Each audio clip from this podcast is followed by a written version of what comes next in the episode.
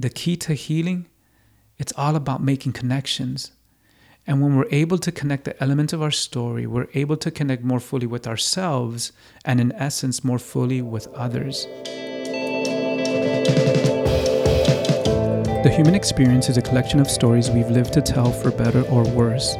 Stories help us make meaning of life by connecting the moments of life. My name is Joel Gonzalez, your storytelling host and creator of We Are Story. I believe that one of the best ways to move the human narrative forward is by stepping into the sacred space of storytelling and listening.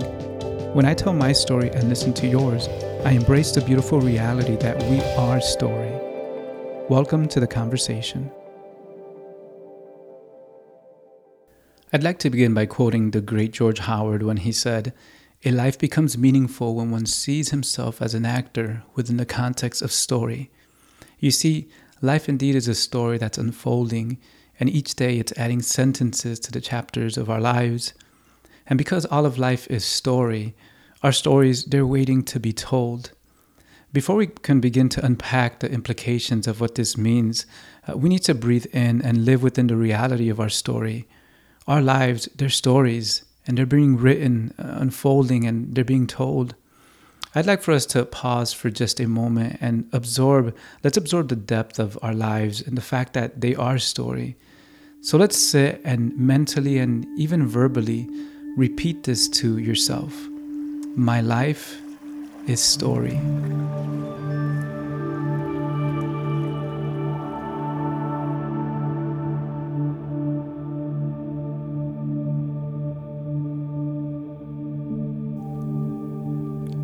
When we fully embrace and live in the reality of our story, it influences and even shapes every single aspect of our lives our work, our careers, our creative calling, our craft. When we realize that everything in life is part of our story, our lives begin to become and feel that much more meaningful. Now, I'm looking forward to merging the gap between story, the creative process, and life. Uh, but today, I'd like to talk a little on why story matters. Uh, Brian Faulkner said that life is like a book.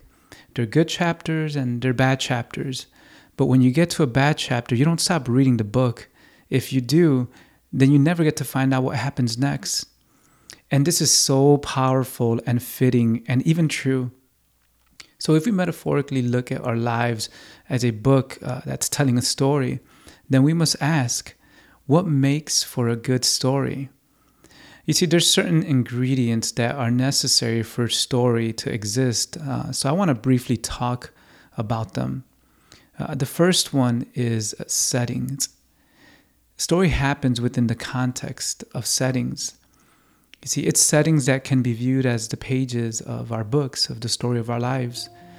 Think about all the different settings in your life that have contributed, either positively or negatively, to your story the hospital room or home you were born in, your childhood bedroom, the park that you learned how to ride a bike, the place where they did that to you, your kindergarten classroom, your high school auditorium where you mustered up the courage to do that thing, the first soccer team you played on, the place you received the news that broke your heart, and the place where you began to heal from that broken heart.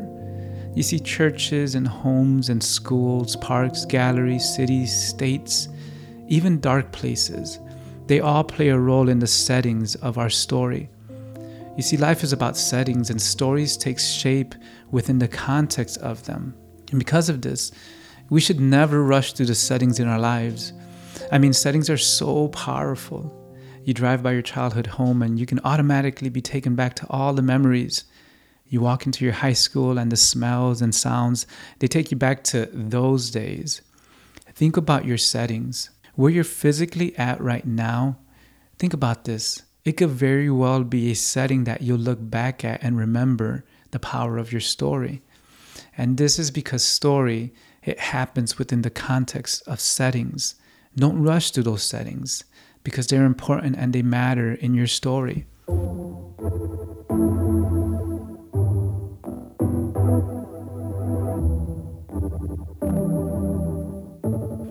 Then there are all the characters that make an appearance in your life.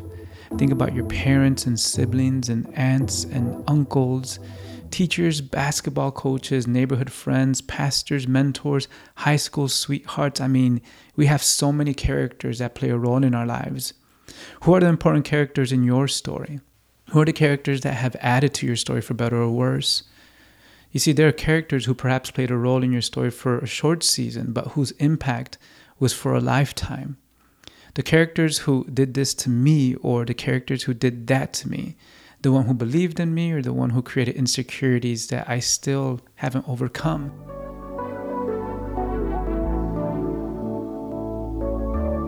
Stories also have plots. Every story has a plot. And plots seem to ebb and flow as we go, they're not stagnant. And plots, they thicken when we think that something should go a certain way, but it actually goes the other way. What are the plot shifts that have shaped your story? The unexpected and changes in relationships you couldn't have imagined, the loss of a loved one, a divorce, the ever going involvement of a friendship. It could have been just a 30 second interaction, but it changed the plot of your story. So, how have plot shaped and shifted and even thickened the power of your story? I mean, for many of us, we have years and years worth of thickening plots. We've done things, we've experienced things, and we've gone through things that we never would have imagined. And this is all part of our story. So, can you think of those plots? Can you, can you think of those shifting plots in your life? What were they? When were they? Usually, it's plot shifts that cause us to grow and develop and evolve and become stronger and more potent. The they become like trajectories that they change the course of our lives. But our unfortunate tendency, however, is to view our story by the here and by the now. And I get it, there is value to living in the present moment, but we typically live by what we can see and feel and think at this very moment. But we have to understand that our story it's so much more loaded than what's happening right now. One of my favorite poets and philosophers, George Santayana, said, Those who don't study the past, they're destined to repeat it. We can't nor should we think of our story as only what is happening right now. What is happening right now is because of something that happened back then. And many of our best moments, they emerge out of our worst moments. I believe we've all lived through this much of our endeavors today they've resulted because the thing back then it didn't work out. And that's because all of life is story. And in order to understand where we're at we really have to remember where we've been.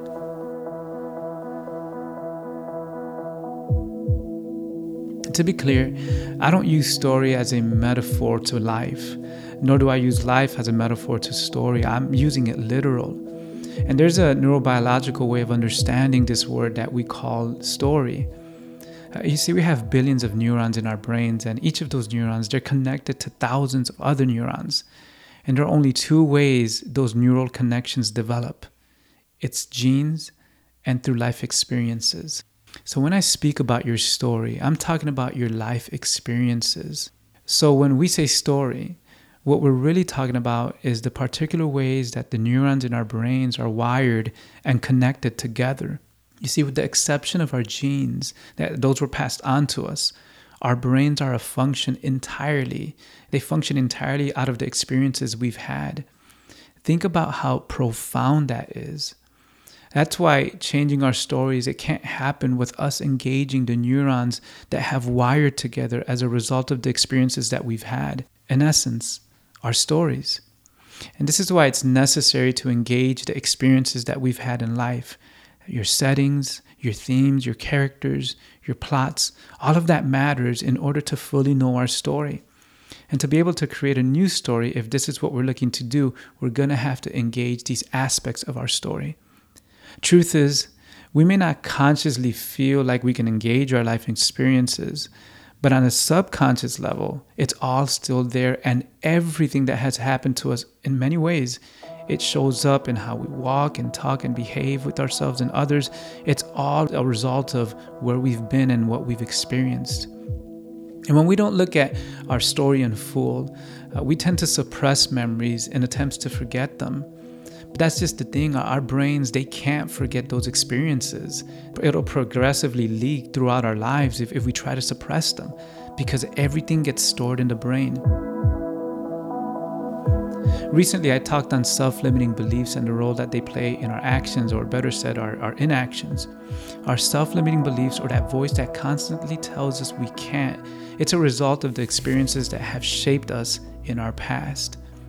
It's our neurons that have created pathways informing us on something even before it happens.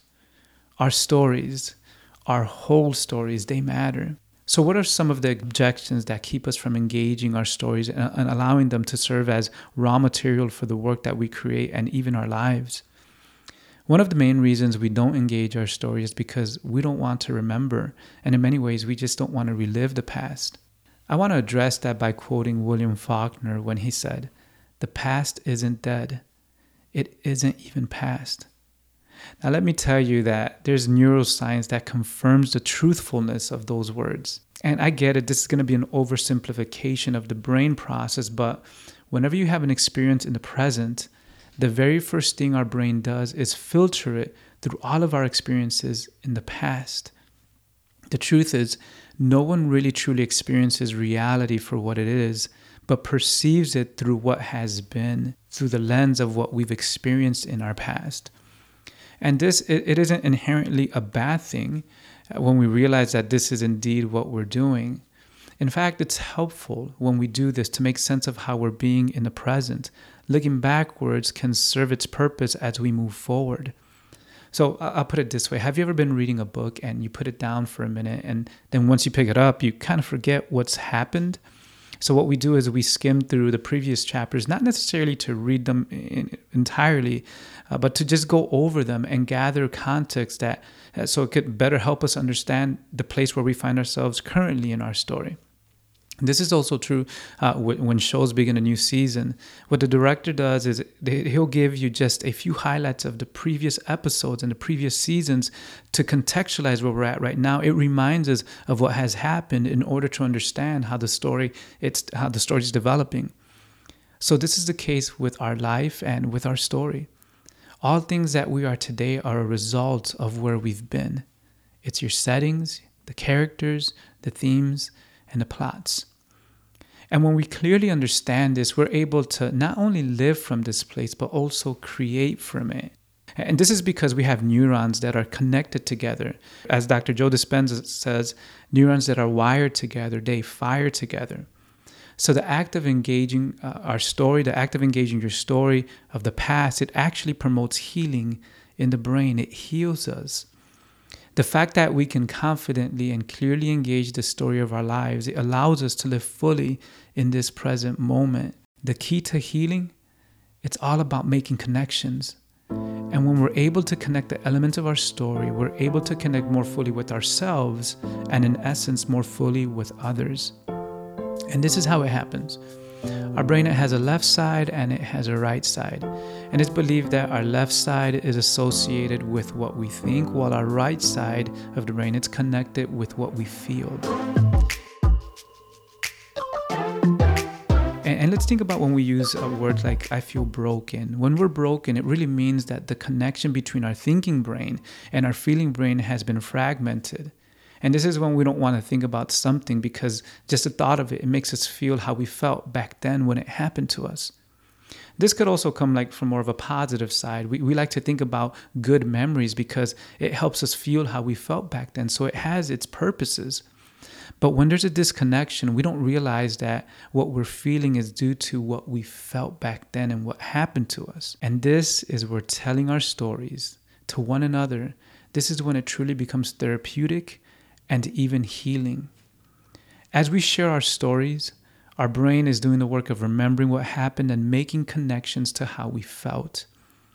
And this is why most people, when they talk about their story, when they share it and, and they get to those moving moments, they tear up and begin to cry because their right brain is remembering exactly how they felt. And this is a good thing. It leads to what neuroscientists call integration and what the Bible refers to as shalom, which is a peace that surpasses all understanding. This is healing, and this is the power of story. And this is why I say that story, it matters. And this is my hope. My hope with this podcast is that I'll progressively merge the gap between our stories and the work that we do, as well as the lives that we live. I hope to merge the gap between story, the creative process, and our lives. Telling your story through words and work, telling your stories through the things that you do, your craft, it matters because it continues to create connections throughout our brains and ultimately it, can, it makes connections throughout our lives. As artisans, creatives, innovators, makers, and influencers, we all have a platform. And our stories should constantly be at the forefront, informing our work for better or worse. So today, I want you to take some time to engage certain aspects of your story the good, the bad, and yeah, even the ugly. In doing so, not only will you be making connections within yourself, you will also inspire others to connect with you and ultimately with themselves. That's the power of story. And so, my hope is that as we progress through our lives, that we would engage our stories with the work that we do, with the things that we create, with everything that we make, because our stories really matter and our stories are that powerful. Remember, when we do this, we're offering healing not only to ourselves, but to those who listen to it. Robert McKee said that stories are the creative conversion of life itself into a more powerful, clearer, more meaningful experience. They are the currency of human contact.